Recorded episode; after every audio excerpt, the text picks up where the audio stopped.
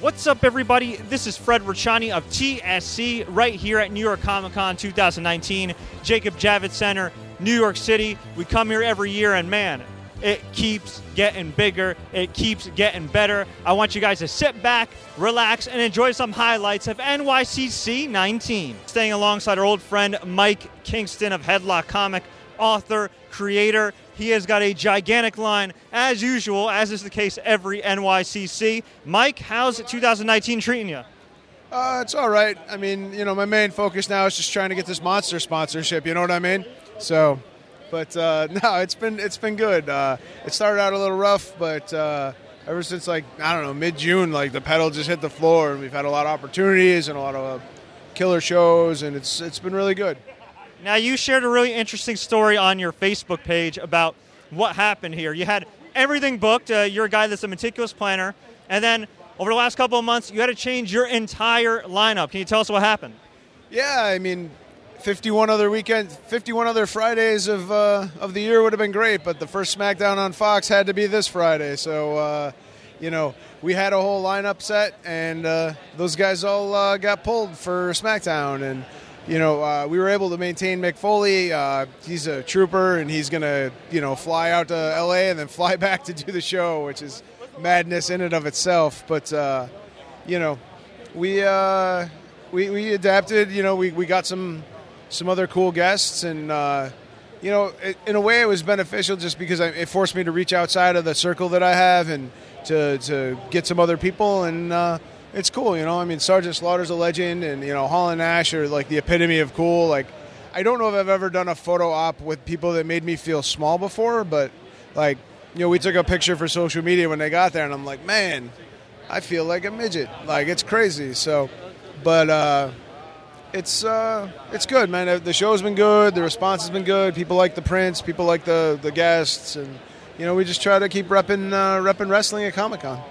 That's awesome. And for any fans that may have heard of Headlock but maybe aren't too familiar with it, can you give us like a little synopsis of what they can expect for for Headlock.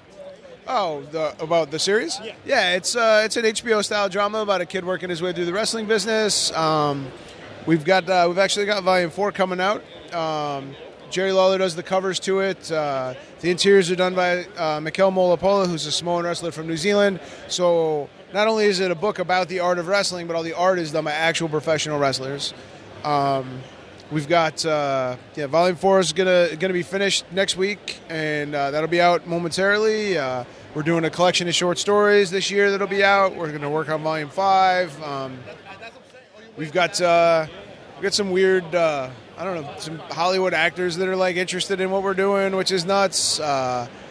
It's uh, it's been it's been crazy like the past. I don't know. It's it's funny for years. You know, I've been beating the wrestling drum and you know Comic Con's kind of by myself, and now it's blowing up a little bit. You know what I mean? But uh, it's nice to see. So it makes me happy. And for those that don't know, you've had a number of pro wrestling contributors over to your to your books, but the man that really kicked it off for you was Jerry the King Lawler, and it's pretty incredible. I believe the dude is the ripe young age of 70 years old. He recently got cast on Monday Night Raw as an announcer again alongside Dio Maddin and Vic Joseph, and he still got it. It's pretty incredible, and this guy's overcome a lot of tragedy, a lot of near-death situations, uh, a lot of uh, wrestling retirements where they take him off TV. Maybe they feel like he's too old, and here he is, 70 years old, back in the swing of things, doing his thing, also doing some great work with you. Can you just talk a little bit about Jerry Lawler, the person and the performer, and how he's able to just cheat death over time? Jerry's amazing to me. Um, I think that he'll never get the credit that he deserves for what he's brought to, to wrestling in this day and age. Like, I mean, people don't realize, but like almost everything that's sort of staple of what you consider modern wrestling, like they did in Memphis first. Like, I mean, Andy Kaufman had to go to Memphis because nobody would do like the celebrity tie-in thing. You know what I mean? Obviously, that became legendary, but uh, you know, he had Adam West on in Memphis as Batman. He had uh, you know, he had guys in monster masks wrestling as monsters. I mean, all this stuff that you know, these entertainment concepts, and then you know, I mean, ninety percent of ECW was like you know, right out of Memphis. So it's been. Um, it's been really uh, it's really cool to me that like you know a lot of people just know him as you know as the puppies guy or whatever but like i mean to me he's one of the greatest performers. He's one of the greatest creative minds. Um, i mean i to, to be able to have him do what he's doing for me is is awesome. And you know people know him how they know him and i know him you know obviously very differently. Like we go to art museums which to me is amazing you know what i mean? Like people don't necessarily would think about that you know that but i've been to more art museums with jerry lawler than any other person on, on earth and uh, i think that that's uh, i don't know it's you always I always kind of wish people would know him like I know him. You know what I mean? Because you know when you see people on TV, they just sort of you assume that their persona is your persona, but you know knowing so many guys like I you know what I mean? Like it's it's just different. And uh, but he's a good dude, and he's a creative dude, and I mean he changed my life by being a part of Headlocked. And uh, I mean I'll you know I'd step in front of a bus for the man if I could. Well said. Now, you and I have both been around a lot of different wrestling veterans, legends like Jerry Lawler. Had the pleasure of calling some of these guys our friends. What's the most important lesson you've learned from Jerry King Lawler? Man, that's tough. I mean, uh, he's definitely taught me a lot about wrestling, a lot about storytelling. Uh, um, I think the thing, honestly, that, that that I learned from watching him is like he's still a fan of stuff. Like he's not a he's not you know, he's a star. He's a star to to so many people, but he never carries himself like a star.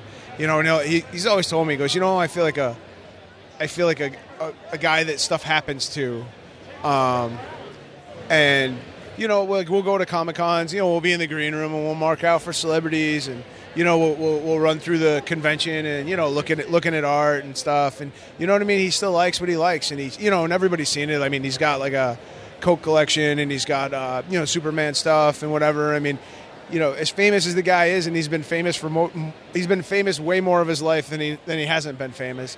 He never forgot to sort of keep his love for the things that he loves, and I think that that's uh, I think that's cool. It keeps you grounded. I mean, like I said, for a guy like that, super humble.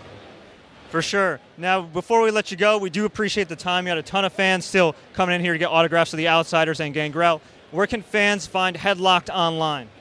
All of our social media is Headlock Comic. Our website is headlockcomic.com. Then Facebook, Twitter, Instagram, the whole nine yards. Our YouTube channel, um, and uh, yeah, we've got some exciting stuff coming up. Uh, 2020. I mean, we've been doing. I feel like we've been growing, we've been growing, we've been growing. But I think 2020, we're going to blow the doors off. So, uh, you know, if you haven't, if you haven't been on board, you know, maybe now's the time to get on board. You know, so come, uh, come join our little mad world of nonsense and wrestling and comics and you know it's it's fun. We got cookies. Look who we ran into, our broski buddies, Mike Rinsberg, Joseph Pompa, the current World Tag Team Champions of Comic Con. Gentlemen, how's your NYCC experience so far? So far, it's day one. It's freaking awesome. I love Comic Con. I love the people here, the cosplay, the comics, the wrestlers. You know, everything that we all love is right here in one place. Plus, the best part is it's our broski getaway weekend for all the guys each year, and I like to get away from my wife once in a blue moon. So, awesome time so far.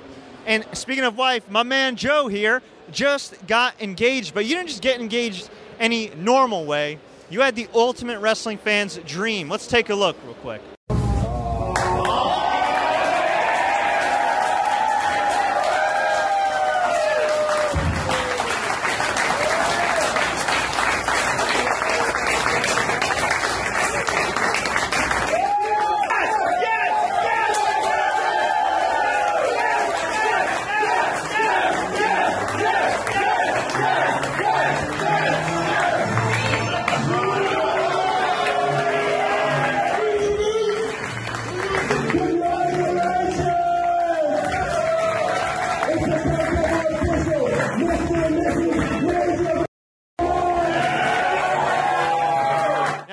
As we saw right there, you got engaged via Zack Ryder and Kurt Hawkins live in the flesh with a bunch of wrestling fans cheering you on. First of all, your fiance's got to be the coolest woman on planet Earth. How does it feel to be engaged, and how does it feel to have those proceeds be done by the Broskis? It was a very cool experience. Uh, they were awesome about setting the whole thing up, and uh, yeah, it's it's a very humbling experience being in that situation, um, and I'm speechless. I'd say you're a lot more internet famous than me now, man. 60,000 views on that freaking video, broski. But we've been coming here over the years, and we've seen the gap between wrestling, between comics, be bridged at this event. Can you guys just talk about why you choose to continue to rep our main man, Zack Ryder? Why? Because he's the main broski. Um, you know, he's awesome. That's all I could go and say. Uh, you know, he's good with his fans. Um, I like his ring in ring action. So it's always a good time to represent the Woo Woo Woo brand. Kurt Hawkins and Zack Ryder are just like us. They love collectibles, they love action figures, and it's basically like they do everything that we do, and they're the wrestlers and we're the fans. And, and as somebody that's also met Zack Ryder with you guys, by the way, I got to say they're super humble. You know, there's something to be said for being approachable, signing every autograph, taking every picture, talking to every fan. So before we go, gentlemen, you know the deal. How does the catchphrase go? Woo, woo, woo. You know it. Bro, They know it. We all know it. I know it, and we'll get it right eventually. I am the tag team champions. No, I'm the tag team champion. No, I'm the tag team champions. No, I'm the tag team champions. I don't think so. Oh. Roll the tape, kids. We have right here Gary, the director of production for the game Summoners War. Gary, how's Comic Con treating you? Actually, pretty good. This is my first time for, uh, coming to New York. I mean, San Diego was bomb, and here was wow. It's just crazy. I love it. Now, I've heard a lot about your game. You guys have actually been around for about five years now, and it's only growing. You got a great crowd here. Can you tell people a little bit about the game? Yeah, definitely. It's like a little bit of a role-playing game, a little bit of Final Fantasy and Pokemon kind of merged together, and also we have about a thousand monsters to collect. And also, yeah, I mean, we're now have like a strong community of people. We're actually going into a little bit of esports as well. So we just finished up our America's Cup, Europe Cup, Asia Cup. Now the World Finals in Paris is going to happen actually this month. That, that's pretty incredible. And you mentioned esports, and uh, I feel like now with a lot of games, before they were created, and a lot of them just happen to become part of esports. And nowadays, you see a lot of game developers creating games for the purpose of esports. So when you guys were creating this game, did you have it in the back of your mind, like, hey, maybe this is something people could be competitive in? You know, actually, we just thought this would be a little bit more of a casual kind of game set. And honestly, uh, the community grew itself at this point. And this is like the amazing part where these people just gathered together and they're like having a little bit of a friendly competition with each other. Slowly, they started comparing their monsters and everything else. It's like, hey, you have a better monster than me. You know what? I'm going to try to get him. and then it just becomes competition. It's like, oh, you're better than me? You know what? It's kind of like a social gaming in some manner. So I'm always curious, too, with, with these types of games, like, what made you choose uh, the platforms here and, and to make it kind of like a, mob- a mobile game and everything else? Because you, you think about like uh, you know the consoles. I mean that's that's an attractive model. P- primarily PC. That's that's an attractive model. And Yeah. at times it can be a hit or miss on, on mobile. Obviously it's worked out for you guys and everything. But what went into kind of the decision making to say, okay, this is going to be the best platform or platform? Um, actually, for Com2Us, when it start, uh, first began, it was just started as a mobile gaming company.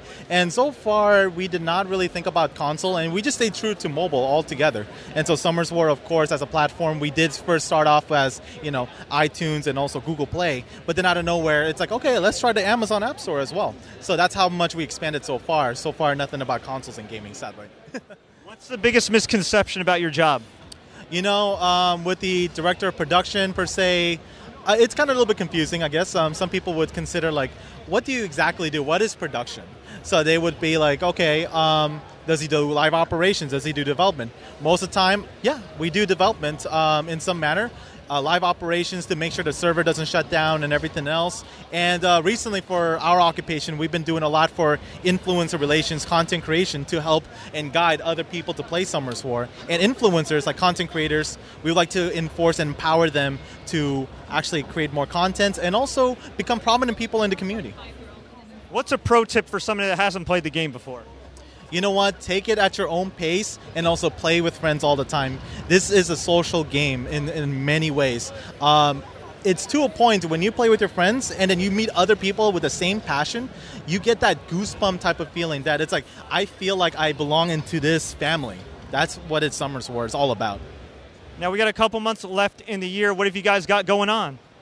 Uh, I can't really say much except for the World Finals that's going to happen um, in Paris. So that's going to be on um, October 25th, and um, we'll see who's going to take the uh, crown champion. And this is going to be our third esports tournament for the year. So it's pretty exciting. Fantastic. And before we let you go, where can fans find you in the game online? Um, actually, um, if you guys want to, we do have a Com2Us USA Twitch channel. So it's Com2Us USA.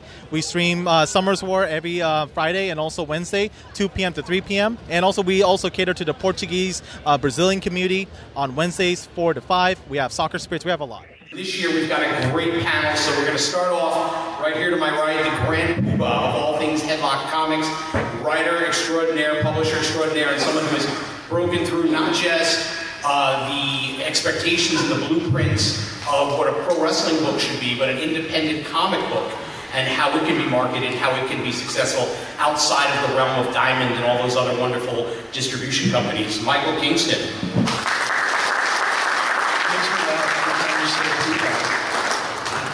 Sorry, who said that?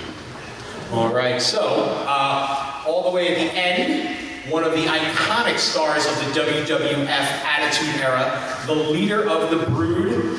He's been fanging, banging for many years under many personas, but he's perhaps most beloved as Gangrel.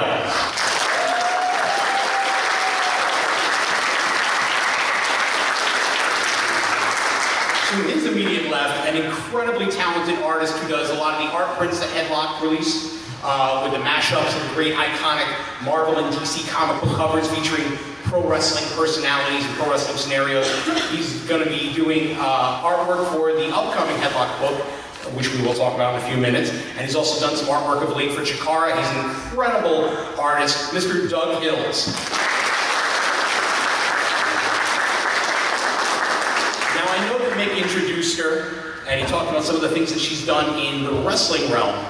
But Miss Jill Thompson is one of the most iconic, wonderful artists and writers who have ever been around in comic books.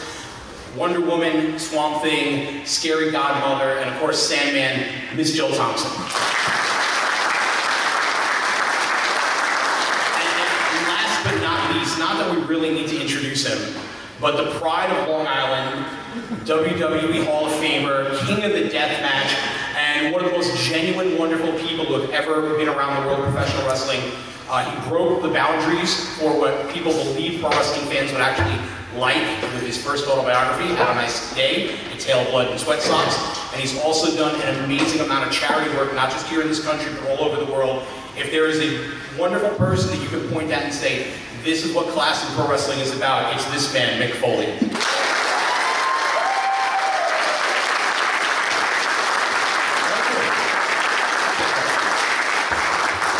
So, Michael, we'll start with you. Uh, I know we've got some new projects coming up, but before we get there, let's, for those who aren't familiar with Headlock, how many of you have read the Headlock book previously? All right, good amount. So, for those of you who haven't been to the booth yet, who should come over later, Uh, that's booth number 137. there you go. Good booth. Me, Kevin Nash, Scott Hall, Gangrel, Sergeant Slaughter. Tomorrow, Janela Baby will be there, so, uh, yeah, we got Janela. I appreciate that. Yeah, so stop by and, uh, say hello. All right, so Mike, talk a little bit about the origin of Headlock and uh, wanting to create something that you didn't see in the marketplace that you know you'd enjoy. Yeah, I was a wrestling fan and a comic book fan for you know a good chunk of my life, probably since I was about eight, seven, eight years old, and uh, you know I, I would buy every wrestling comic that came out, and there just there wasn't I don't know it wasn't stuff that I really wanted to read. Um, a lot of it was just uh, I don't know it was different. It was like wrestling comic books, but they weren't about wrestling. They were you know wrestlers doing things other than wrestling, um, and so you know I just I thought that you know if Are I you talking about the WCW comic book where Cactus Jack became an international terrorist by planting a bomb on a cruise ship? I mean, I maybe making a veiled reference to, to that book. The last one, but Bruce just- Um, but yeah, so I, I thought like if I as a wrestling fan would want to read this, then maybe other wrestling fans would want to read something similar. So, you know, I took it, I, I made up a, you know, pitch, I planned it, you know, I took it around and uh, I was summarily laughed out of the, uh, you know, every meeting I was in. I mean, like literally straight laughed at. Um, you know, people like wrestling and comics, like what, what, what, what is that? An audience when Kickstarter became a thing, and that enabled us to, to make uh, to make the book sort of semi-regular as much as we can, and uh, you know, while holding down a, a regular job. But uh, yeah, it's been a, a little bit of a, a journey, and uh, I'm really kind of excited where we're at, and very excited where we're going. So, for those who have never seen the book, it treats pro wrestling as a serious subject. It's not a very silly version of pro wrestling. Uh, the, the main character is a character named Mike Hartman, a college-age drama student who discovers pro wrestling, falls in love with it, wants to do it, and realizes this is not going to be as easy as he thinks. Uh, talk a little bit about uh, the voice of Mike Hartman and, and why he was the initial entry into the world of Headlock? I wanted somebody to that you know anybody could anybody could read. So you start starting at, the ground level from day zero. Um, you know, I wanted to be accessible to anybody because ultimately you think about like Rocky. How many people watch Rocky? It's a super popular movie, but how many people watch boxing? You know, sort of on the reg. Not as many, obviously. So. I mean, I felt like if you could tell an entertaining enough story that, you know, people would be interested in it. So I wanted to make it so people could follow it from the beginning. So we, he's basically a, a, blank slate who steps into business and uh, you know makes a, a, hundred mistakes. Like I think anybody does, though. You know, I made a hundred mistakes when I decided to publish Headlock. And I think everybody that, that walks into you know starts to do something that there's not like a prescribed path on. They, they all make mistakes, and uh, you know that sort of drives some of the story going you know at the beginning and and it's sort of uh, examining the craft of wrestling through the eyes of a performance artist. So I want people who maybe have that sort of snap judgment about wrestling and have that sort of stuffy attitude that people used to have when I when I grew up. Um, to be able to maybe read a story and be like, wow, this is entertaining, and then sort of, you know, you hide the medicine and the food kind of thing. And uh, can I interject here? Yeah, um, you've been able to enlist several wrestlers to participate in writing stories, right? Correct. Who are some of the people you have on board who have already contributed and maybe one contributing to an upcoming project? Um, you know, uh, so uh, yeah, we've been uh, we've been really fortunate. I mean, obviously we've got Jerry the King Lawler paints our covers, um, but uh, we have uh, Hurricanes done a story for us. AJ Styles, Samoa Joe, uh, Rob Van Dam, Booker T did a piece of art for the book. Um, and then the book. Booker T did art. I didn't know Booker T uh, we have actually the, in the book that's upcoming, uh, Fred Ottman Tugboat did a piece of art for it. So, uh, the deal between Mike Kingston and myself, I, I did write a story for the upcoming book, was made at New York Comic Con like four years ago because it's expensive. This is like real estate, right? To have a table, how much you have to pay to have those two tables there? Uh, it's a lot more than that. It's a lot of money. So he told me that I could have a spot at the table for no charge if I would write a story for him. And then I think a good year went by. for four years. but a year went by. Uh, he was like, uh, you got that story. I was like, Mike, I don't really do it. I don't know how to write for comics. So I essentially sent over, how many thousand words is it? Three? A lot of words. It's like three or four thousand. I just wrote it like a short story. I don't know how to attribute dialogue and all that. I was like, here's the story. I want Jill Thompson. Jill Thompson to do the art, or nobody to do the art, and then you make out of it what you will. And so I'm really interested to see how we whittled down those three or four thousand words into uh, stuff. Yeah, you did? Right. Excellent. It's a good story. It is a wrestling-driven Christmas story, and I'm, I'm, uh, I'm pretty proud of it. I think if Hallmark allowed graphic bloodletting in their movies, there's blood and a lot of them. Oh, there you go. Okay. I find blood in my overhead light from spattering blood on the pages. I, right before I left, I looked up, what's that? Oh, that's the blood. Right. I believe we have two guests here who have yet to say a word, right? That is true. Right. So, Gangrel, so you know, he's a, he's a vampire. He's a vampire, but he's a sensitive vampire. So I think we need to hear from him as well. David. Well, I was just going to say that um, Gangrel and Mike have been working on a story, and I figured you guys could talk about it, because one of the infamous stories that Mike's always, Mike always mentions on these panels is a famous cryptozoological character who has entered the Headlock universe. And Gangrel is very much responsible for this. So, Mike, why don't we talk a little bit about that? You want to?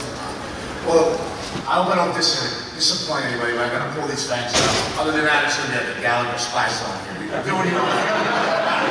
What do you- Ah. Sorry. I'm a smart boy there. What kind of a sham are you pulling off here, Gangrel? My childhood is ruined. I, I don't get booked anymore anyway. it's a tough one. Um, uh, I would think, of course, I love pro wrestling, and, and you know, I've done it 32 years this September. I've been wrestling 32 years, and um,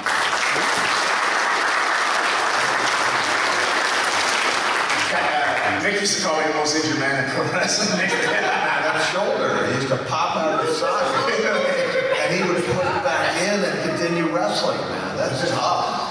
Well, with the love of pro wrestling, I also have a fascination and a love for Bigfoot. So, so you know, I would talk to Mike. We, we did different cons here, and I was like, man, I got this Bigfoot idea. You know, I want, I want somehow if we can get Bigfoot, uh, meet a group of wrestlers or whatnot. And he decided to make it uh, promoters. He went a different route, but but uh, he works his way into the, the, the wrestling world. Where everybody thinks he's, he's not Bigfoot, he's a human. You know, so and Bigfoot gets in there and gets in It's, it's about Bigfoot and wrestling, and it's really fun. He's he's done a lot of things I've done and a lot of things I've seen. Actually, Mike said he had to tone it down. It was a bit filthy, so.